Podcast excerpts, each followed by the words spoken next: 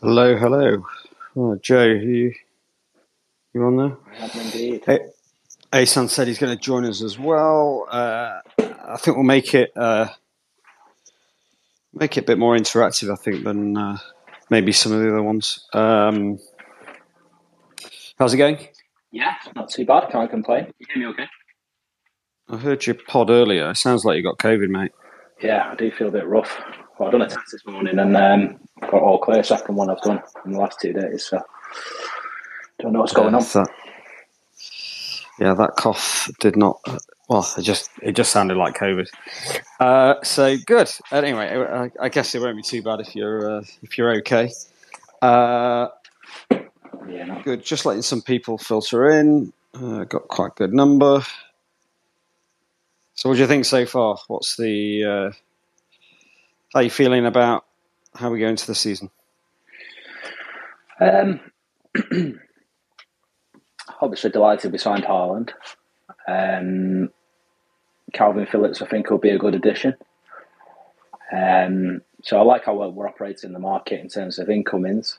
Uh, I think it's inevitable when you've got so many, what I would call top quality squad players, i.e., Jesus, Sterling, maybe Ake, um, the ones obviously Zinchenko, whereby they're, mm. they're so they're so good that they're liable to, to have a club ring their agent and say, you know, if you come here, you'll be a bona fide, you know, key part of our squad. I think we've got away with it the last few years, maybe because of the suppressed COVID market, where we've been able to keep them all from getting their heads turned. I suspect. Uh, Whereas now, yeah, I mean, they're bit I've, flush, aren't they? I've always been surprised by that. I, you know, I, over the years, that actually more teams have not targeted our fringe players. You know, going back way before COVID. I mean, this is almost the first season where people have looked at the squad and gone, you know, here's a player that we can bring in in the way that they used to do with fringe slash shit United players at the end of their United careers. It used to be like, you know, Everton, for example, the, the key attraction was to, to bring in some United player or Middlesbrough. Yeah. Uh, it's only just starting to happen, I think, with, with City players. I, I guess that is combined with the anyone can go stance, which um, I don't think is designed for this market. Um, I, you know, I think it's it, it's a nice sentiment, but I think we're seeing straight away the problems with it. I think, like I say, the, the problem arises when you get a club like Chelsea in a bit of a rebuild and are acting very strangely, in my opinion, in terms of letting clubs know just how much they have to splash. But in terms of the, the, the basically almost seems to be ringing every player on the market's agent and saying, you know, come here, we'll give you X amount of minutes. Uh, Tuchel's obviously been on the phone to Sterling.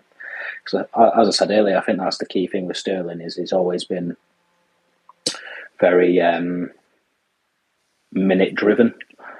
So, you know, I think he clearly sees himself as someone at this stage of his career who needs to be a key part of a team. Um, and that's probably what's prevented him from signing a new deal at City. That's been seemingly on the table for a long while. And to me, mm, I just I, Tuchel's rang him and said, you know, because it from a purely um, footballing perspective, I put myself in Sterling's shoes. You would think, you know, year left on my contract, have a good season at City. You know, let Haaland be the focal point, just come in and do my job, and I'll be flush with offers next year. But he seemingly um, has his heart set on moving now. So makes you ask. Yeah, why. I mean, it, well, it doesn't make a lot of sense to me in terms of the footballing rationale because I think even if, first of all, I don't believe uh, any manager can give the assurance that um, that, that Sterling's seeking. I mean, you know, Sterling plays five, ten games at the start next season and is at, at his City worst, and he does go through spells like that. Then I don't believe that Tuchel will just keep playing him regardless. I mean, they didn't keep playing Lukaku in that scenario, so why? Why, in the scenario that Sterling was having that sort of run, would they? When know. he's going to cost probably half the amount. So I think Sterling is naive if he believes that. Um, I think the other Sterling must be aware that uh, Tuchel is not is not um, Boehly's man, and and that immediately puts him at risk. You know, obviously he's a he's a very good manager. He has won a, a European Cup, but I don't think that uh, entrenches him uh, in that position. And I think Sterling is a sort of player that a new manager could come in and say, "I just don't, you know, I just don't really fancy you. You're okay. You know, you can basically. I, I like you as part of the squad, but I don't like you as the main man, uh, as the uh, you know, as, as the, the, number one man in, in, the team. I mean, I think it's possible, but I, I can't. I, I, can't see how they can make those sorts of guarantees. So I think it's a bit. Um, I think there's a bit of naivety there, which is, you know, almost unbelievable and, and surprising, because you would have thought. I, I would have thought a player as experienced as Sterling wouldn't even ask the question because he would he would have enough knowledge about the way the game works to know that it's about performances, and if he performs, he'll he'll play a lot. And and frankly, that's the same. I think at City. I mean, you know, we we we do forget. First of all, he he did play a lot of games last season. He may not have played every game, but he did play a lot of games. I accept he was dropped for some of the some of the very biggest games. Yeah, but he played in the European Cup final in Porto. Yeah. You know, I mean, and was was pretty crap. Uh, not he wasn't alone, but you know he, he didn't exactly um, justify the selection. So I, I, think if he if if this is about playing time, I think he's I think he's way wide of the mark, um, and I think Chelsea for him is is a. I mean, I think it's probably the only move I think that's the reality. If he if he is as desperate to get out of City as he seems to be, I think Chelsea is probably the only one that can do the deal this summer. Everybody else is saying we definitely have a conversation when you're free. Um, yeah. I, you know, I, but I, what I don't understand is why he doesn't just go free. I mean, it seems to me that would be the obvious. Um, well, if you were his agent, like surely that's what you would be angling at. Let's get back into the City team. I mean, not get back into it because, like you just alluded to, he plays his fair share of minutes, but get yourself in there, have an impact, have a good season. You know, Haaland's going to be the focal point. You can just go back in now. You'd imagine a City are going to move away from this false nine system. I think Sterling played his best football at City when there was an Aguero in there and he had a, he had a designated role. Come back in, yeah. you know, perform, and you're either going to get a much improved offer from City, or vice versa. You're going to have, you know, your, your dream move abroad that you've always seemed to allude to. So I'm not quite sure, but I think I think another element to it that we're probably missing is I, I, do sometimes get the sense that him and Guardiola have somewhat of a prickly relationship. I think I think there's potentially been clashes over the amount he's played, and and I, I just get the feeling that I think we, we've read and heard so many times how Pep's such a demanding coach that maybe Sterling just feels he wants something fresh and he wants it now. I'm not sure, but yeah, I, I, Seems I agree. I mean, to, I, to take this move, whatever you read.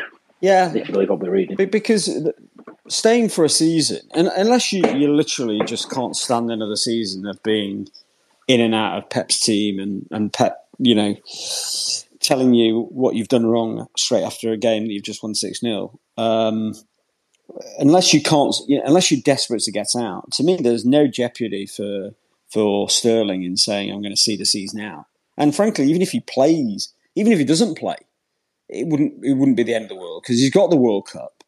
So so he'll be well rested for the World Cup. He'll finish the World Cup. He gets back in uh, in December, and he's already negotiating his his transfer. So I just don't I just don't get it. I, I think you know it's an opportunity for us in the end, as much as uh, you know. Ideally, you probably would like him to sign another contract. I think it's an opportunity for us to uh, to move him on. But the the deal just makes little sense to me.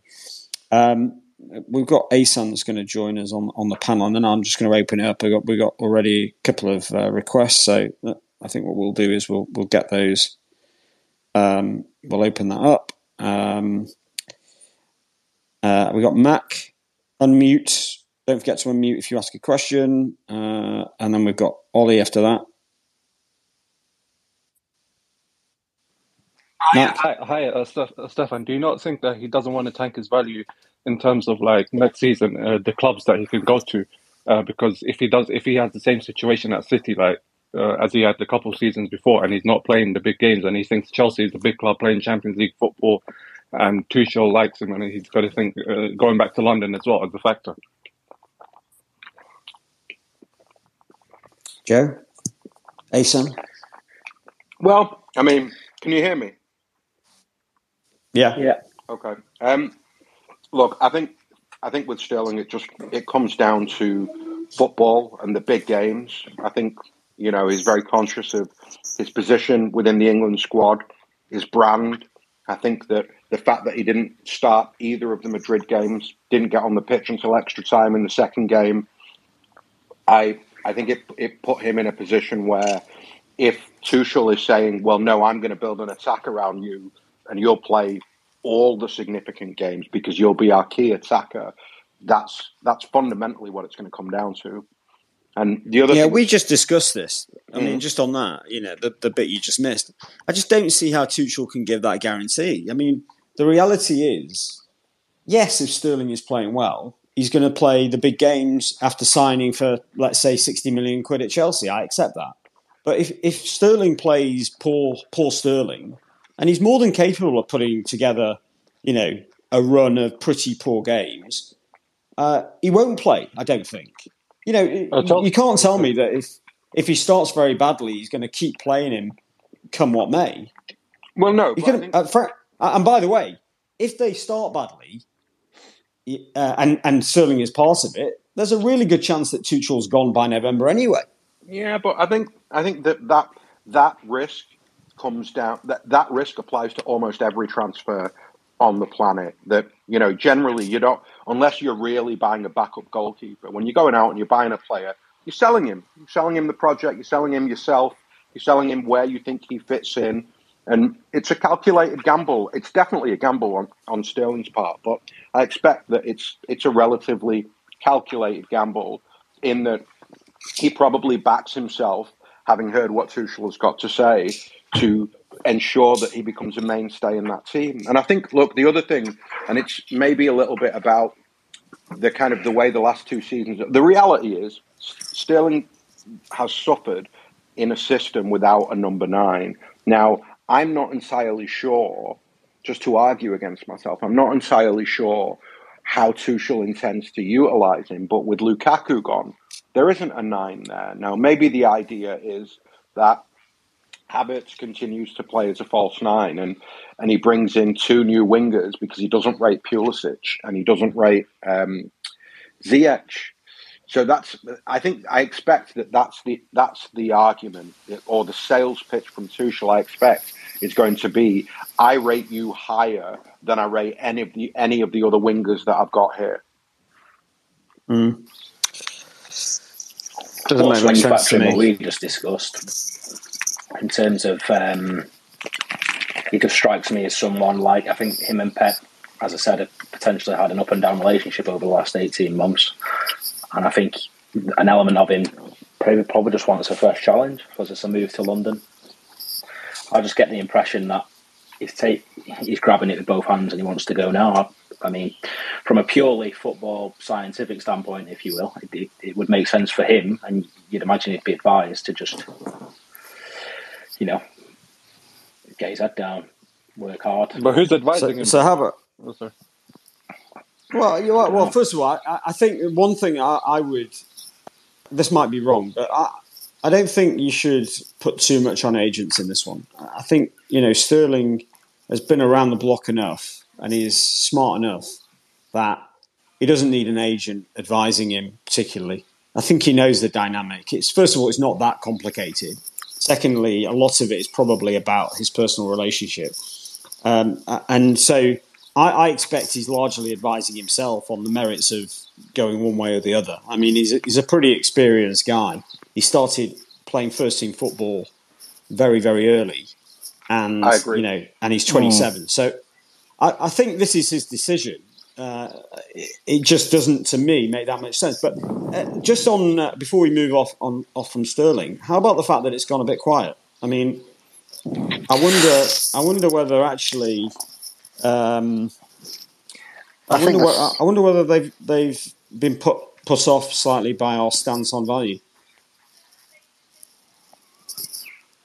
Well, it's an expensive package. I mean, if you factor in the wage that he wants, for example, you would expect that Sterling wants more money than Raphinha would want, more money than even Dembele would want. So it's definitely an expensive package for them to do. Um, and look, th- th- I don't know if you guys have discussed this already. I feel as though it's a very unpredictable market. I feel as though there's a lot of noise, but it's very difficult to decipher who lands where and when. Um, so, yeah, the, the, the quietness is interesting. It's either a sign that they're talking privately or it's a sign that there's some sort of impasse. But mm. it's very difficult to predict right now. That's the issue. Well, uh, see, that was the thing. I, I, those Chelsea signings and those Chelsea transfers were starting to look quite predictable. And that's why I think it's particularly strange because if you think about the momentum at the start of the week, uh, particularly driven by Matt Law uh, in terms of, and he is reliable at the moment. He's definitely got some very high level sources within the Boehly camp. Uh, you know, he was talking quite definitively, and, and actually still is, about Sterling and Ake. Uh, uh, and yet, and yet the program. I don't know. Maybe I, I, just would have thought by the noise that was happening at the start of the week that, frankly, it the white smoke would have been coming by now, and and all of that stuff on the on the on the cost of the deal. Well, they've known about that before they even had a conversation, right? I mean, so I, I don't think Sterling's personal terms are going to take long to agree. No, um, but I um, think I think I, you're you're you're better with finances than me. Don't you think that that with these things there's always a financial consideration, just in the sense that you know Sterling might turn around, lead them on, and in the end go, "I'm not coming." So they have to have other targets as well. And if you look at it financially, Sterling for me is most certainly the most expensive in terms of fee and wages. Um, and also, well, yeah, well, they've got de Ligt uh, that they're apparently still interested in, who will be just as expensive as Sterling.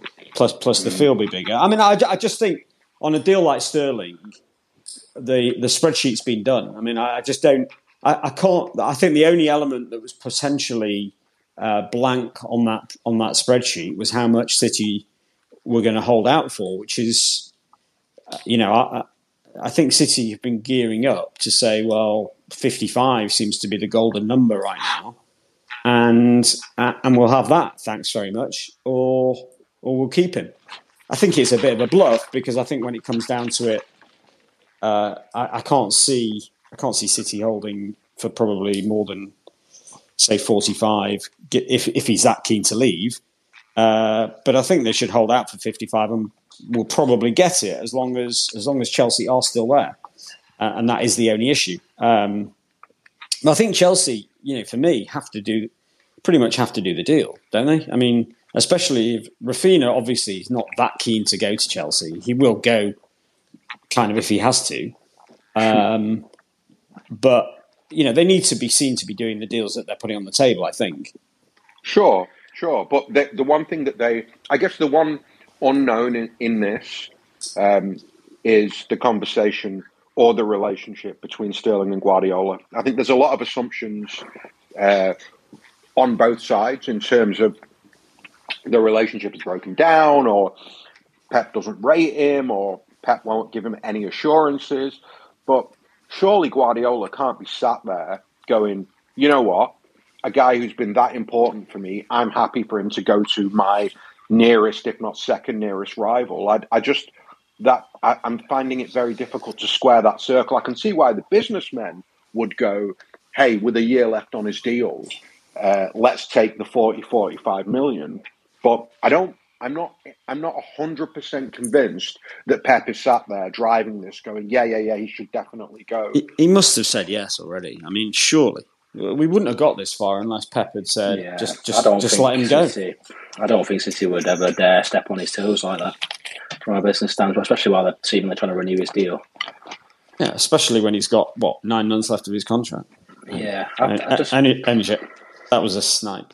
Um, right. Okay. Well, uh, should we move on then from Sterling? I think we probably uh, we'll have to wait and see what happens. I mean, I think uh, you know, I, I, guess it looks like he's still most likely to go to Chelsea. I think it'll still be 55, 60 million quid. I think actually, on balance, for me, uh, you know, this is going to upset Asan, but I think I'm back. I'm okay with it. Uh, I just I just like them to actually get the thing done, and uh, you know, you know, we can all move on. Um, mm. How about so? Uh, who, Ollie's got a question, but if it's about Sterling, your line's pretty bad, Ollie. But um, and if it's about Sterling, we're going to move on to probably Ake. Uh, but I'll I'll unmute you. Oh no, nope. Uh, I'm happy to. Yeah, I'm happy to talk about Ake when you guys have had a discussion. Go Let's go. Um, I think I think City would be stupid to sell him this summer. I think even though the policy of we're happy to let players who want to go depart as long as they bring a fee in, I think it'd be silly because there's no one who quite fits his profile. Um, you know, who can play left back, who can play centre back, who can do a bit of everything. Is good enough for Guardiola on the ball. Who's happy to take a sort of depth role. All right. So let me ask you. Right. So let's ask everybody. Uh, Chelsea is the number one Chelsea target, uh, apparently. Again, according to Matt Law, right? Uh, and I, I, do. I've been watching Matt Law's uh, statements and listening to some of his podcasts. I think he knows what he's talking about. So I'm going to say he knows what he's talking about. Uh, Chelsea say we really want him. He ticks a lot of boxes for us. We'll pay sixty. Yeah, I'm taking that. What are you going to do? I'm taking that. All of you. Right. Oh, there we go. 60, You're taking yeah. it. Yeah. Yeah, you've got to take it at 60, aren't you? You've got to be realistic. Right.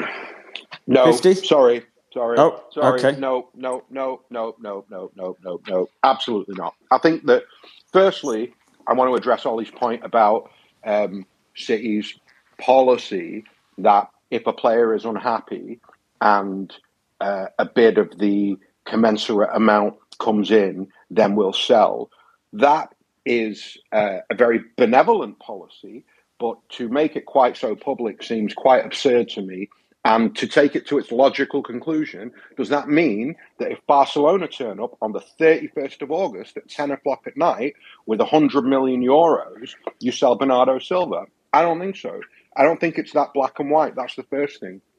Second thing, I think this notionally, the idea of strengthening one of your biggest rivals is just, frankly, it's pretty absurd. And uh, when you said before, Stefan, that I'd be upset about the idea of Sterling going, I'm fine with Raz going. I'm just not fine with the idea that we sell him in the league to a rival. These both of these deals, from a footballing perspective, don't make sense to me. I'm not an accountant. I don't give a fuck about the money. The thing I care about is the team being more competitive than our rivals. And I don't see how we remain more competitive than our rivals if we sell Sterling and Ake to Chelsea. I just don't see it. I don't. I have never seen it before. I, have never seen. I, have never seen, and, and it's almost.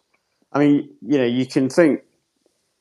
I mean, how many how many transfers ever in the Premier League have there been where the top teams have traded leading players between themselves uh, in, in, a fairly relaxed manner uh, about that point. I mean, I, I, think it is very unusual, but City may there may be a level of well, look, there's always a fine line between arrogance and, and confidence, um, but I, I think I think there is a level of faith in what they've got.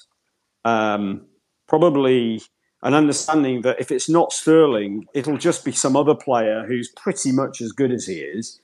So we may as well take the benefit of the 60 million quid. I mean, and, and, and in fairness, is that such a crazy attitude? I mean, is that not right? So if they save, let's say they save the 60 or the or the 70 on on Sterling, whatever the number is, right? Let's mm. say they have to top it up and they go out and buy another for 70 million it's not really, it's neither here nor there, right? I mean, but it's fine in isolation, Stefan. It's fine in isolation, but the kind of the idea that Chelsea can come for two, it just seems a little seems a little over the top to me. And I think the other thing, which I think is important, for, and and I think that, that that's maybe where there is a level of of arrogance at City. It's just the fact that if you Salah's got a year left on his deal, go try and go try and buy Salah off Liverpool this summer. See see how hard they laugh at you down the phone. Yeah, go and try and buy Mason Mount. He's got a contract issue coming up.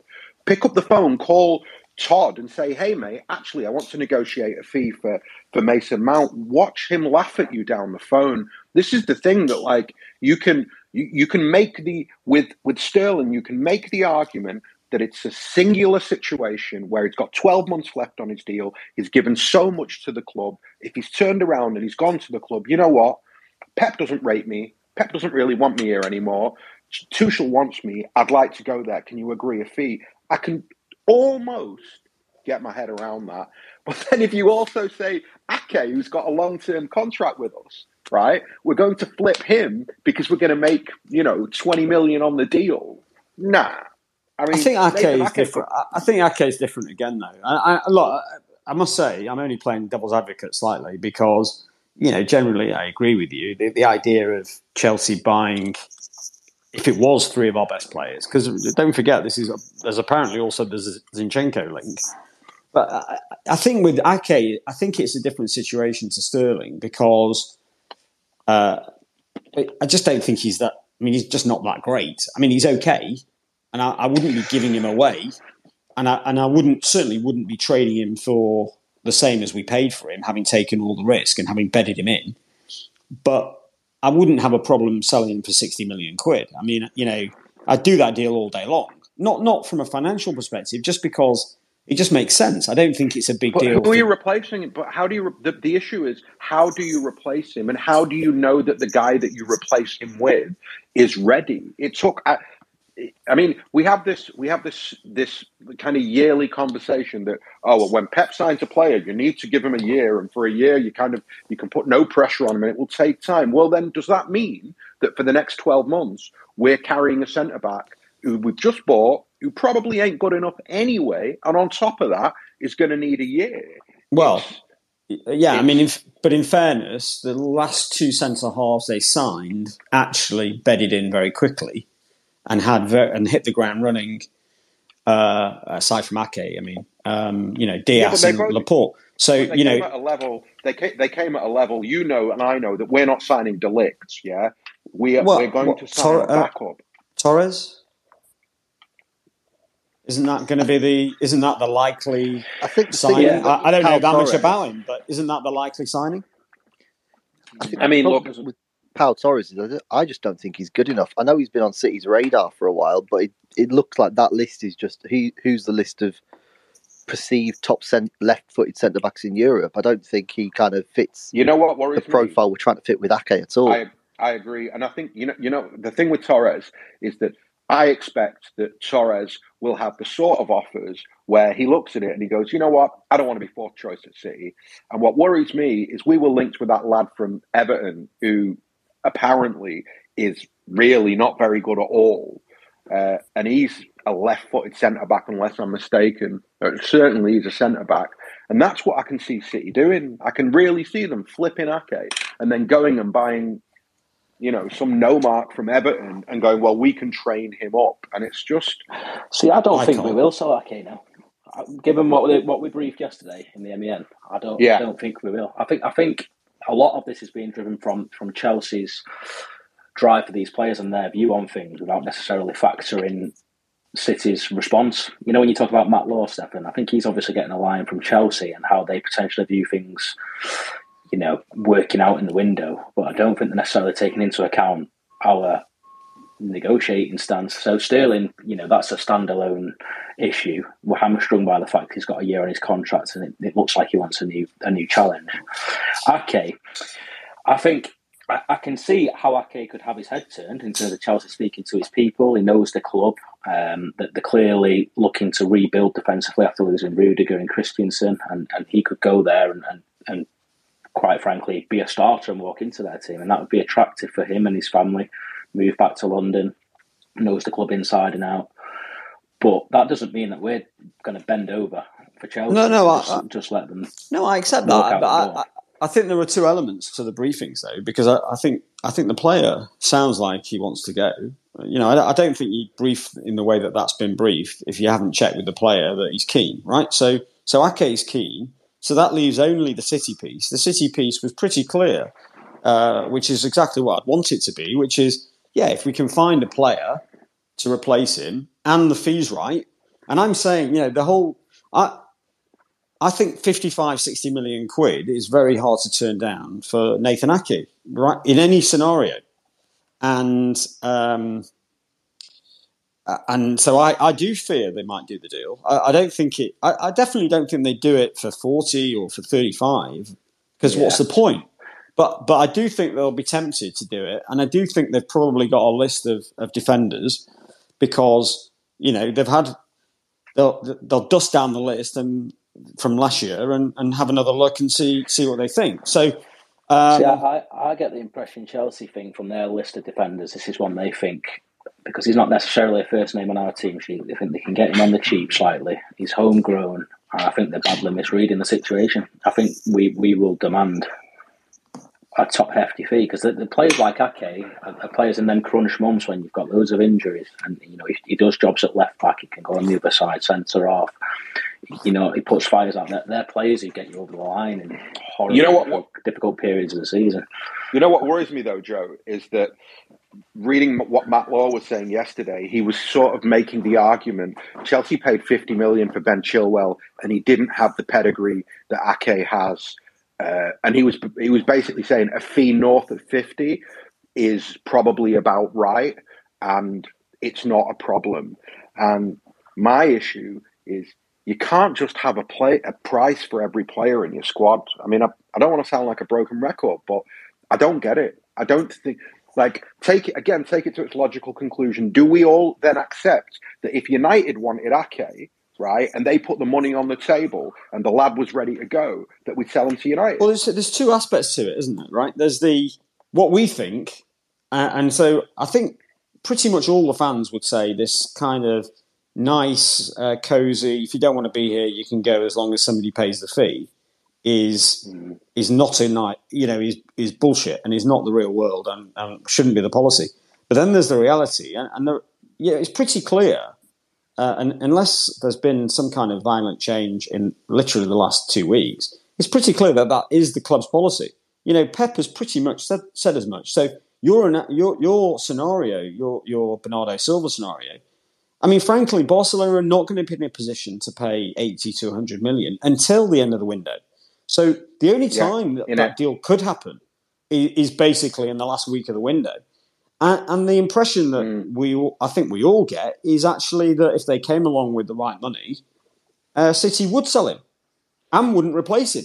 I mean, that's the briefing line, right? Even if you remember where, where this started, even before the Ake link and the and the Zinchenko link to Chelsea, this started with Sam Lee in particular being confident, and maybe Jack as well, being confident that even in the event that City sold Jesus, Sterling, and Bernardo, there is no forward player coming in.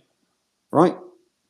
So whether we sell him now or whether we sell him in the last week of the window, according to that, we're not signing a forward player. I mean, I think that's madness, I, but that, that is where the team seems to be. I don't think that that's. I don't think Bernardo is a front three player. I think he's played centre midfield for all of the last two seasons, and I think that for me, uh, I'm a little bit confused as to why I feel as though they're sleepwalking into an issue next summer because I think Gundogan's going to go on a free next summer, and I think that Bernardo, even if you squeeze another year out of him, he's gone next year. They will yeah, find they will find an exit strategy, and suddenly You'll be two centre midfield players down, and they and the thing we can't lose sight of is they're both world class. They both have world class pedigree, and they both have experience at the highest level. And trying to replace that is not easy and not cheap. And I feel as though you I don't know, like that. I, I, appreciate that the the Haaland and the Alvarez deals are done. I appreciate the fact that the Phillips deal is done. I appreciate the fact that they've identified weaknesses in the squad, right, and they've dealt with them, even if it's taken them a year to do it. But I I would argue that those number eight positions are more important than the front three positions. Yeah. That, that, yeah. that fundamentally in Guardiola's system, those eights are where it all happens or doesn't happen.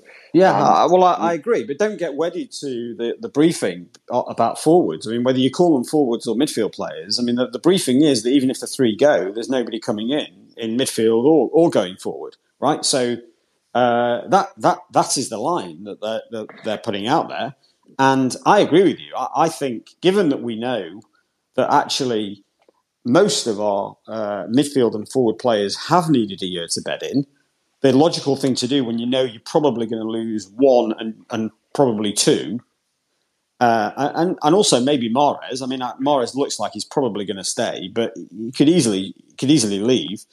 Uh, is that you would sign an extra body just to give you you know your squad a bit more depth and a bit more optionality next year. Uh, or at the very so, least, at, at, the very least, Stefan, bring one of those situations to a head. So you've got Gundogan; he's got a year left on his deal. If you're not offering him a new deal, get rid of him. Like sign the replacement and get rid of him. Like if you're bothered about having too many players and I don't like unhappy faces and I don't want players on the bench, blah blah blah.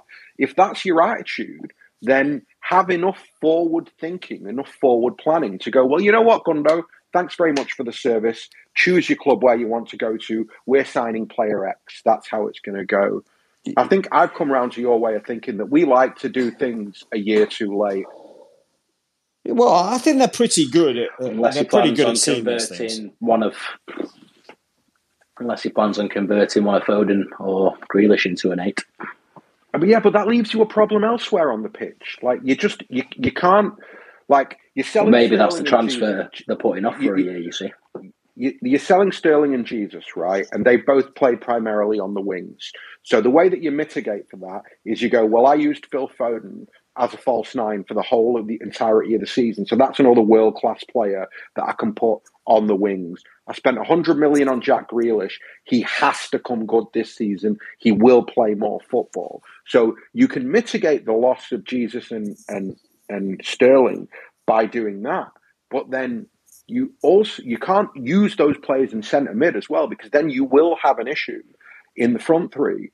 And notwithstanding that, I just I think that I'm really unsettled by the idea that there's a year left on Gundo's contract and Bernardo Silva has now spent two summers going, I want to leave. That's doing my head in. Um, I think they need to deal with one of those two situations. Well, it's not easy. I mean, Bernardo, it's all very well. Uh, so just just to defend them, which is not usually, it's usually the other way around on this sort of stuff. But um, I, I, think um, Gundo, it's easy to say do it, but the reality is he's worth what?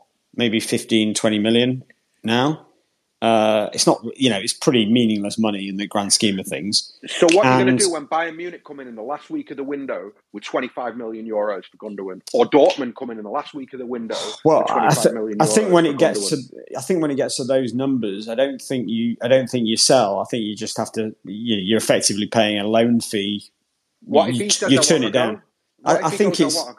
I think it's irrelevant. I mean, I know, I know that goes against everything I've said about their policy, but I think on that one they would say, "Come on." I mean, that's just that's not that's not happening this summer. I'm sorry, mate. I think it's um, the one position on the pitch where Pep would steadfastly put his foot down as well. And I, I don't think, think Gundo, I don't think Gundo would, would cause a problem for that one year. So I don't, I don't think that's going to happen. Although having said that, just to argue against myself, if Gundo doesn't think he's going to play very much between August and November, uh, which is not impossible uh, then he might say, actually, you know what, Pep, either you're going to play me so I can play in the World Cup and not not jeopardise my World Cup space, or I am going. So maybe you're right. Maybe we do have another problem there. I, mm. I just think it's. I, I think with those two uncertainty around one player, you can almost get away with it. Uncertainty well, around two in the same position in the same window where you you've made a rod for your own back by going well, if we get the valuation and the player says we want to go, then we'll sell.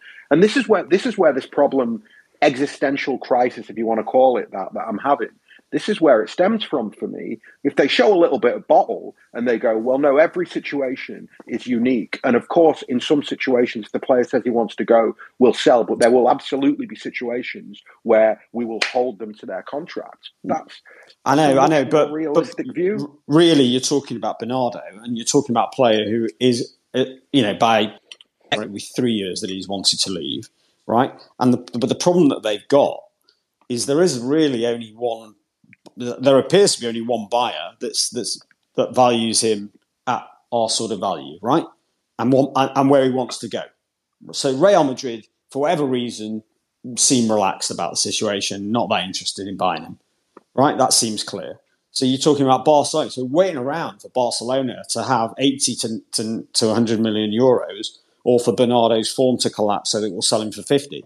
And there's not a lot that we can do from the outside to accelerate that situation. So it's all very mm. well saying we should do, deal with it, but what, what are we actually meant to do in this scenario? I think I think we did try to renew his deal, didn't we, in February? I yeah, think I think they'll try the numerous times to renew him, but the reality is he's he probably interested. won't take it. Yeah, mm. I think his mind was made up. Yeah, I think you know uh, maybe uh, if it were me, I would carry an extra body for the season. I would I would bring in another number eight, and I would sort of because uh, I think there's I guess my again, it's. It, I would under, I, I understood. I could almost get my head around last summer. Silva going. I want to go right. I've the COVID thing didn't work for me. I've been lonely. Blah blah blah. I want to be closer to my family. I want to go somewhere hot.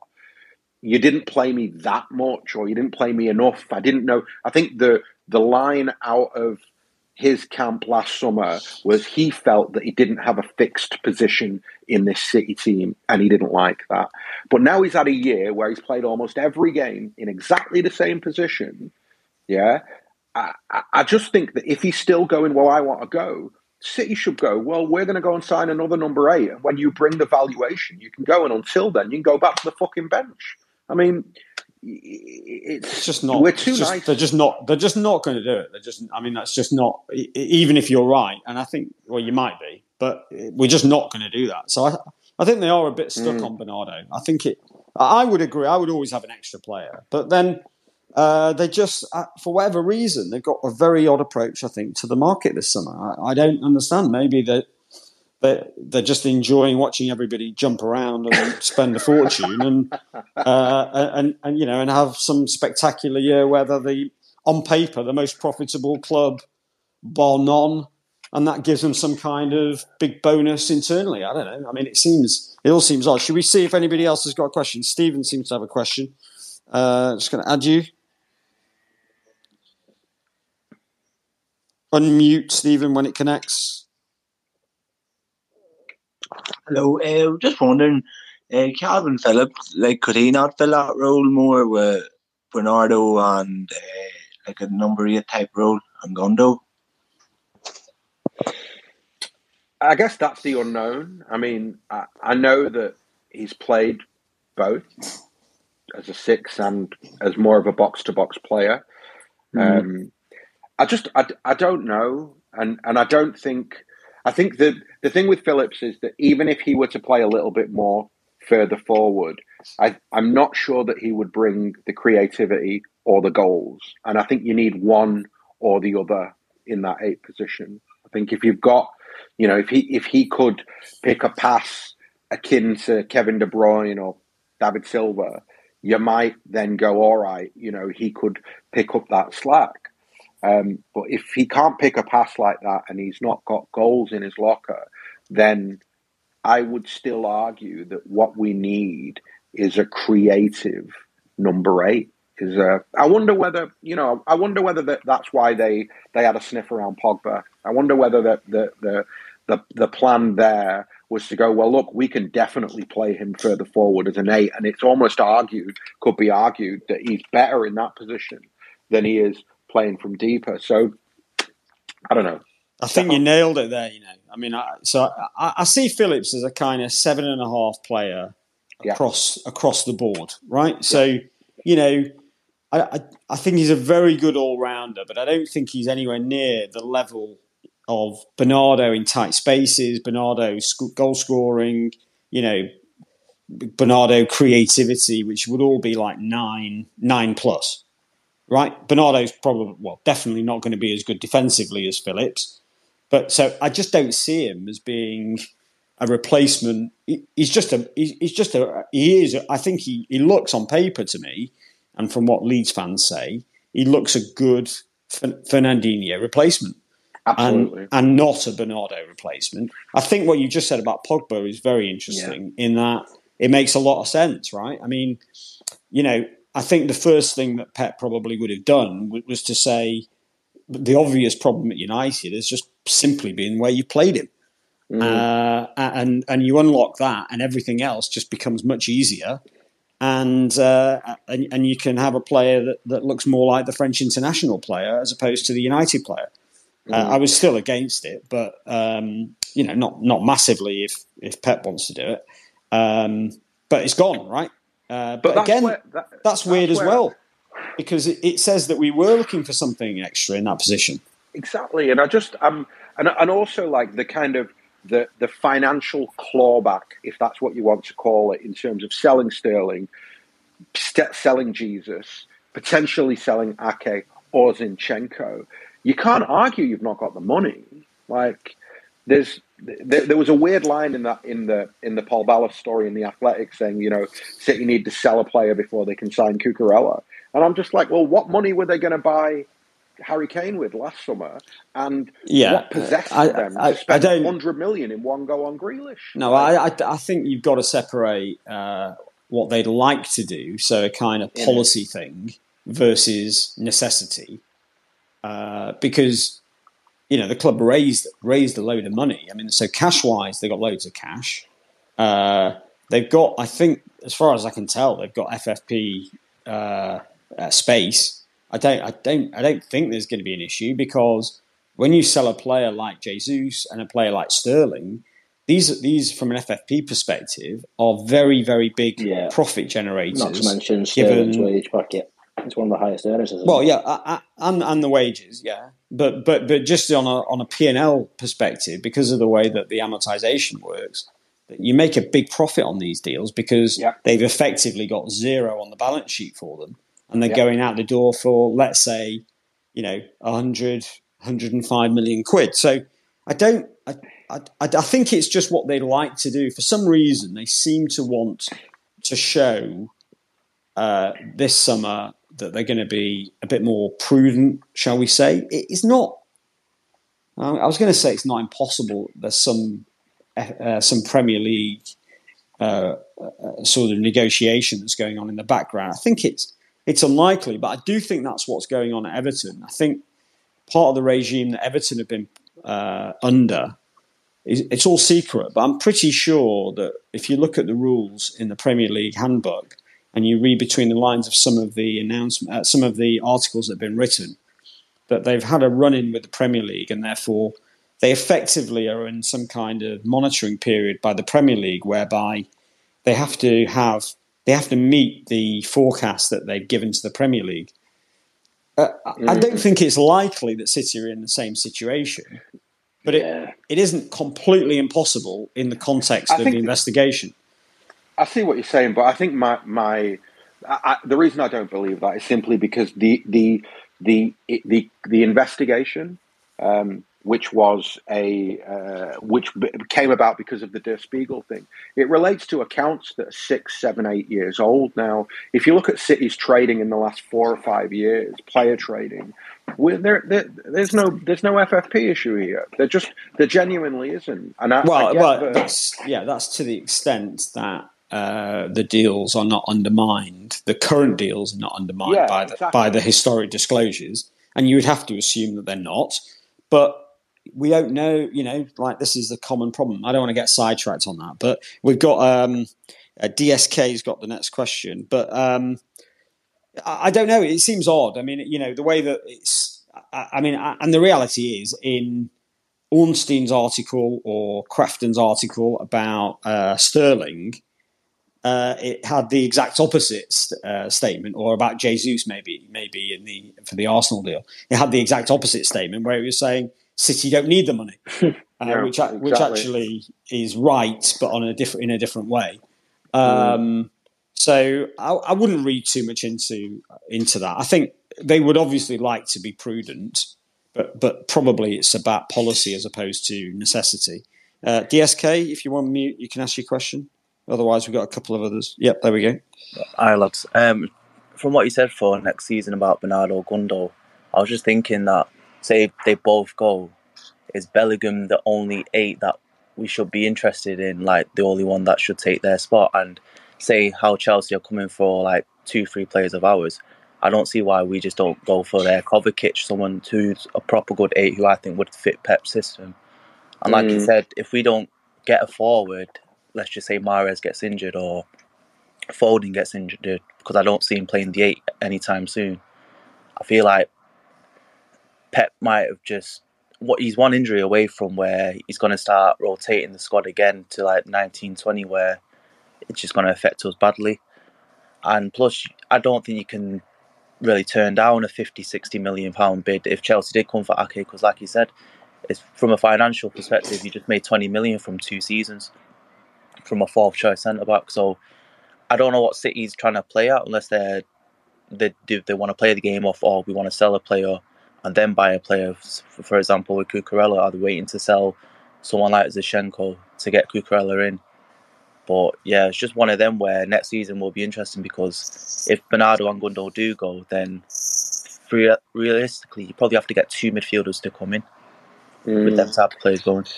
Uh, My worry on my worry with with any player like Bellingham is always what do you do if you don't get him? It's obviously we landed Haaland, right, and that's fantastic, and that puts us in a very strong position. But at the same time, I certainly wouldn't be putting all my eggs in the idea that well next summer we'll spend 120 and we'll get Jude Bellingham because Real Madrid might turn around and go well we want him too, Yeah. and you've got an issue then. He might prefer to play for Klopp. Who knows? I think Chelsea. You got to look at Chelsea as well, right? And and I think we might be seeing a different world uh, from Chelsea that's even more extravagant than than under Abramovich, because they paid a lot of money for this. They've got a vision that the game has changed, and Spurs on the back of that now are spending like crazy, sort of pursuing the same the same vision. But if that turns out to be right, you might find that they start to splash the cash on on uh, you know superstar uh, NBA style signings. Um, and, and you know we've we've said before as a club that we're not playing that game. So you know if it turns out to be 120 million, I know we did Grealish right, and, and everything you say about Grealish is right. Um, but if it turns out Bellingham's 120, 130 million euros, I mean, are we really going to play that game? Well, the, I will just refer Your Honour to fucking Jack Grealish. You know what I mean? You pay a hundred million in one go for for Grealish without any numbers and without any competition for his signature. Wh- Why wouldn't you pay that sort of money for Bellingham well, when he well, it's not a release. clearly generational? Yeah, well, it's not a release clause, so that's the first thing. Secondly, maybe actually arguing the other way. So they paid it for Grealish. Let's say Grealish doesn't uh, turn out to be this season doesn't turn out to be value, then that would suggest that they won't go back to that strategy again. Mm. See, I don't think it's necessarily the, the numbers involved with City. I think, well, obviously, it's always the numbers involved. But what I mean by that is, I think the, the, the willing, in a lot of cases, to meet high valuations. It's when other teams arrive to compete with them and are willing to almost one up them that they won't get into that game. I think that's where they've often walked away from deals. so, but the issue with Yeah. Bellingham is you're going to have Europe's elite knocking on the door to sign him. But I think Bellingham will have a similar approach to Haaland in that I think the package will be the package, and I think that he will make a decision on where he he strikes me as as level headed enough, uh, and he strikes me as from a footballing perspective focused and ambitious enough that it'll ultimately be a footballing Yeah, decision. but the clause changed the dynamic on Haaland, right? So it became a completely different conversation. It's almost like a free transfer. Mm. So was, all all of the conversation is around what what is Haaland and his agent going to agree to, and and it just takes the club out of it. Where you've got uh, a potentially competitive situation, a moving target from from Dortmund, which it will be. I mean, even you know, it doesn't matter whether it's 120; it'll still be a moving target where they'll still start at probably 140 or something ludicrous. And you know we've seen it before with all their other sales. Sancho is case in point, and they are good at holding their line, and they were prepared to turn down a massive amount of money. Um, you know, and actually they probably turned down an offer for Haaland last summer. I would have thought. I mean, given the given we now know that the clause was real, Yeah. Uh, Chelsea, they probably Chelsea did. were in for him, weren't they, before this? Yeah, so they probably did turn down 100, 120. Um, so I don't know. I, I think it's. I, I don't think it's um, Bellingham or bust anyway. I don't. I just don't think you can work like that. Um, No. but of course, we also might be trying to do all of that that you've talked about without a manager. So God. you know everything might change. I think the Kovacic shot was a Mm. great shot, by the way. yeah, me too. I like him. I think he's a top player. And he's someone that Pep was interested before he went, when he was still at Real Madrid, wasn't he? And then Chelsea, kind of when they had those two summers where they nicked him for Jorginho and Kovacic. So he's definitely a player that, that City, you'd imagine, would be interested in. Um, and I see no Mm. reason. I think it's a valid point. If they're, they're they're obviously on the phone to us constantly at the minute, so surely it's not going to hurt to say, you know, well, what's going on with X player, Y player.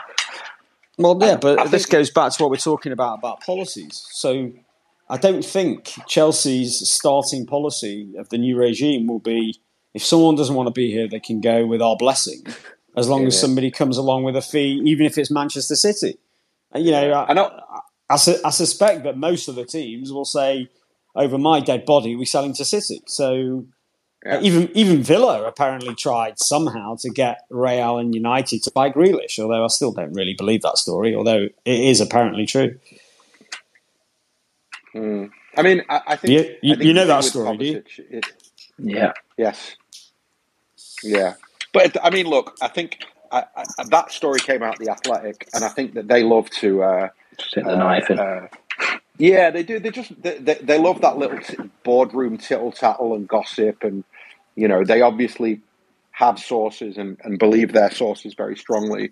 Uh, realistically, do I believe that there's a world in which the chairman of of, uh, of Aston Villa has got on the phone to Real Madrid and and and United and gone, please buy Grealish. We don't want to sell him to to, to City. Do a fuck. Well, I bet I mean, Barnett Stefan- did it. No, I think it was probably Barnett. I think I think the idea is that they said to Barnett, "Can you get Real or, or United to do the deal instead?" I mean, why? Quite why Barnett would have wanted to do it anyway. Uh, you know, I, I you know I can't really understand why Barnett would have been so keen to move his client to United, but uh, I don't know. Anyway, let's again. We, we've probably got time for one more question, uh, given the time. Tom, do you want to unmute and ask the last question? Yeah, hi guys. Um, Hello, do you mate. actually think Bernardo's going to leave this summer? I just can't see it. And then in terms of re- in terms of replacements, other than Bellingham, who who who would you think would be a, a good fit?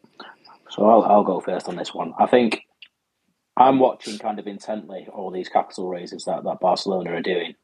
I think the media are naturally going to jump the gun and say they're raising cash to, to, to buy X, Y, and Z. But the reality is they've got millions in, in deferred wages that they still need to pay off. They still owe millions to, to various clubs for, for players they've done. Um, Torres is a, an example for us. Um, so I think a large chunk of that is going to go to paying off their existing debts, both internal and external. Um, and I think that, to my mind, unless they do some other bizarre, you know, deal where they leverage the future of the football club, you know, to, to buy Bernardo Silva, I, just don't. I don't see it happening in the time before the window shuts. Um, I could be wrong. I certainly hope I'm not wrong, uh, but I think City won't counterance anything below 80, 85 million, um, and it'll have to be cash. I don't see him doing them a mates rate um, Ferran Torres deal. Um, and I, I just don't see it as a feasible deal to happen. I think this time next year, when he's got two years left, there could even be more interest from kind of Spain, but don't see it.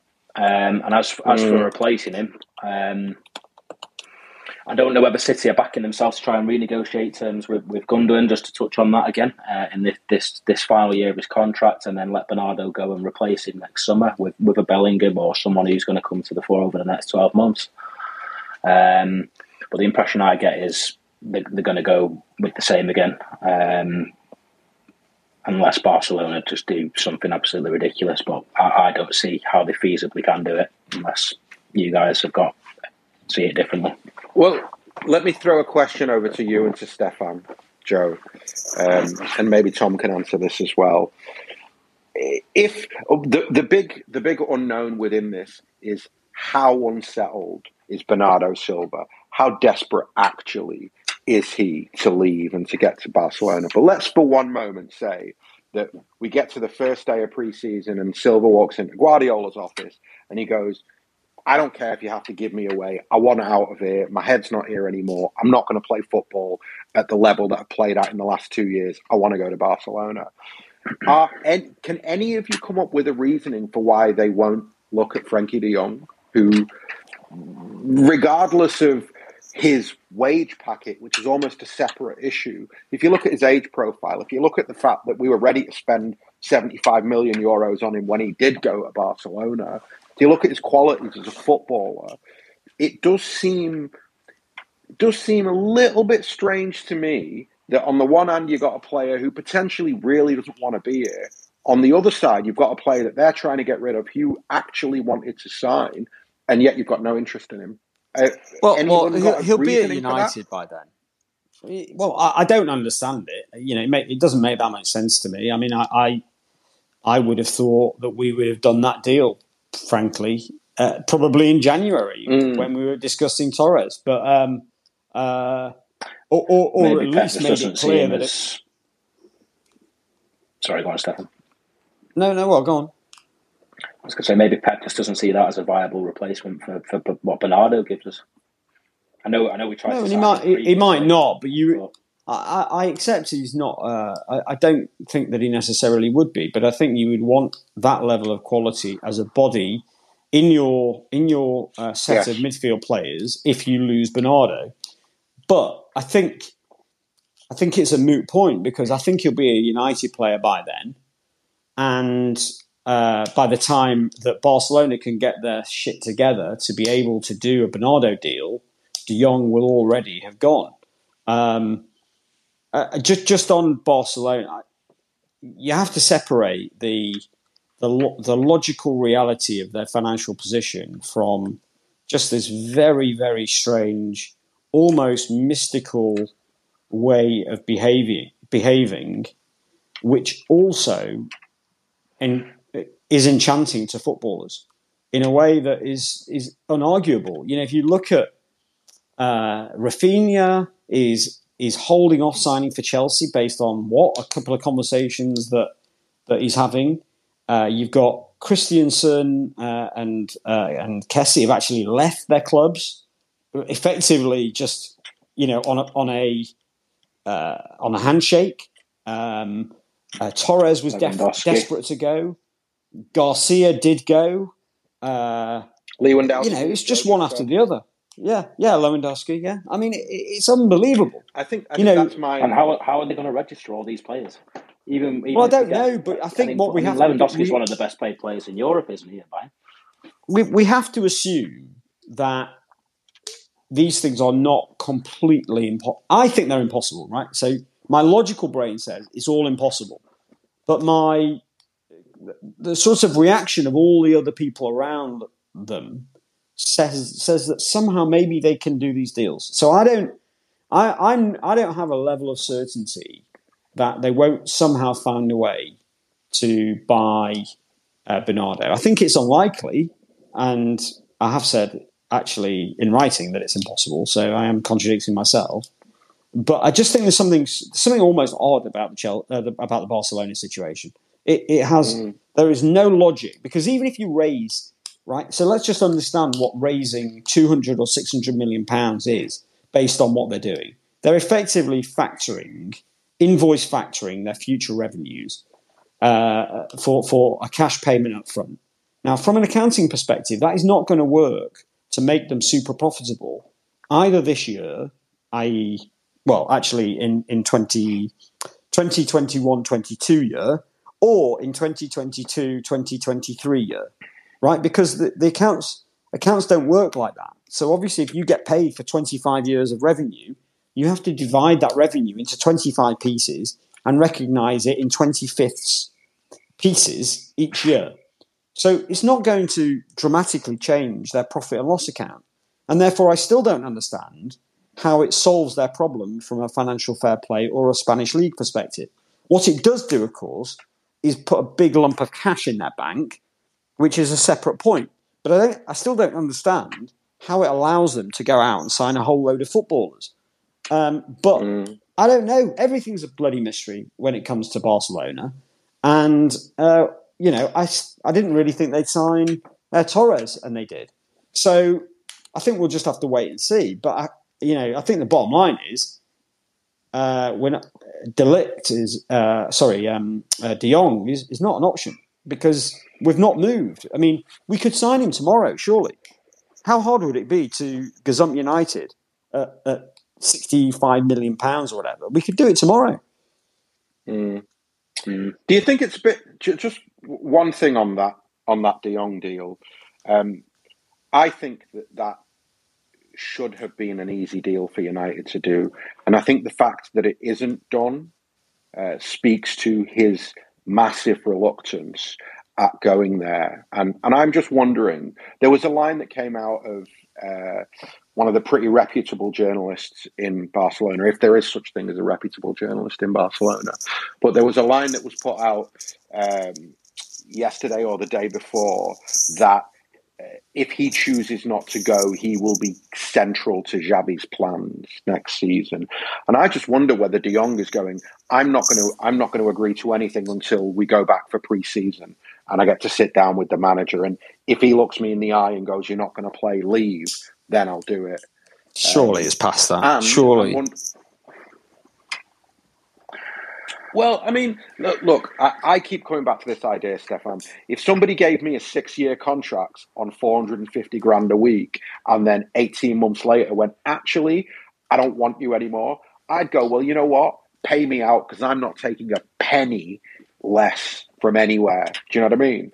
And I don't see United getting to those numbers. Uh, as crazy as it sounds, I just do not see Man even Man United, as mental as they are, I don't see them giving him the contract that he's on at I Barcelona. just, I just don't think it would have got this far. Uh, you know, I- I think the only I think the only reason that deal's not been done is because United are haggling over five million, probably five million euros in some kind of new.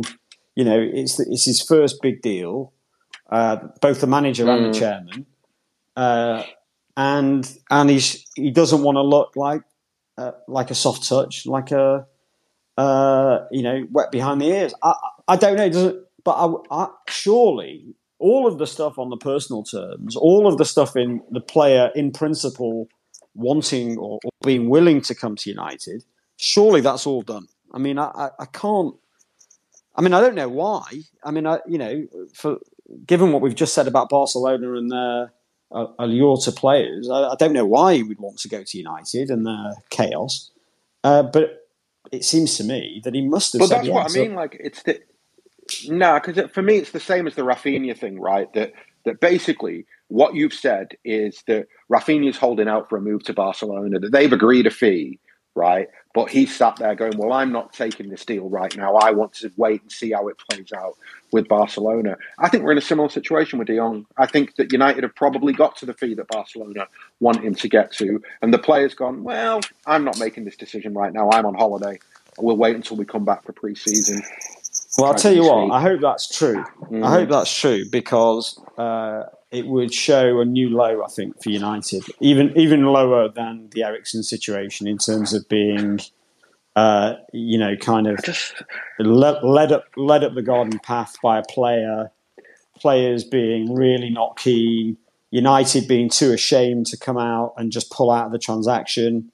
You know, all of that stuff. It would be hilarious if that was true. Uh, Even even I- yesterday, even yesterday's Jamie Jackson piece, right?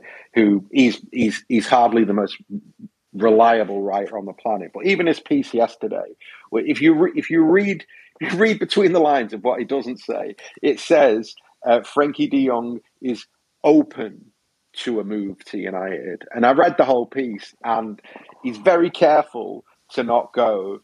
De Jong has said he'll come to United. So uh, uh, even even the lads who would normally be going, oh well, as soon as they agree if he's coming, he's, he's told them he's coming.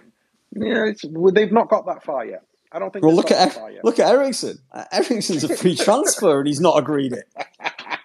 I mean, literally, it I could, it could be it could be done in an email. Uh, uh, you know, how hard can it be to agree his terms?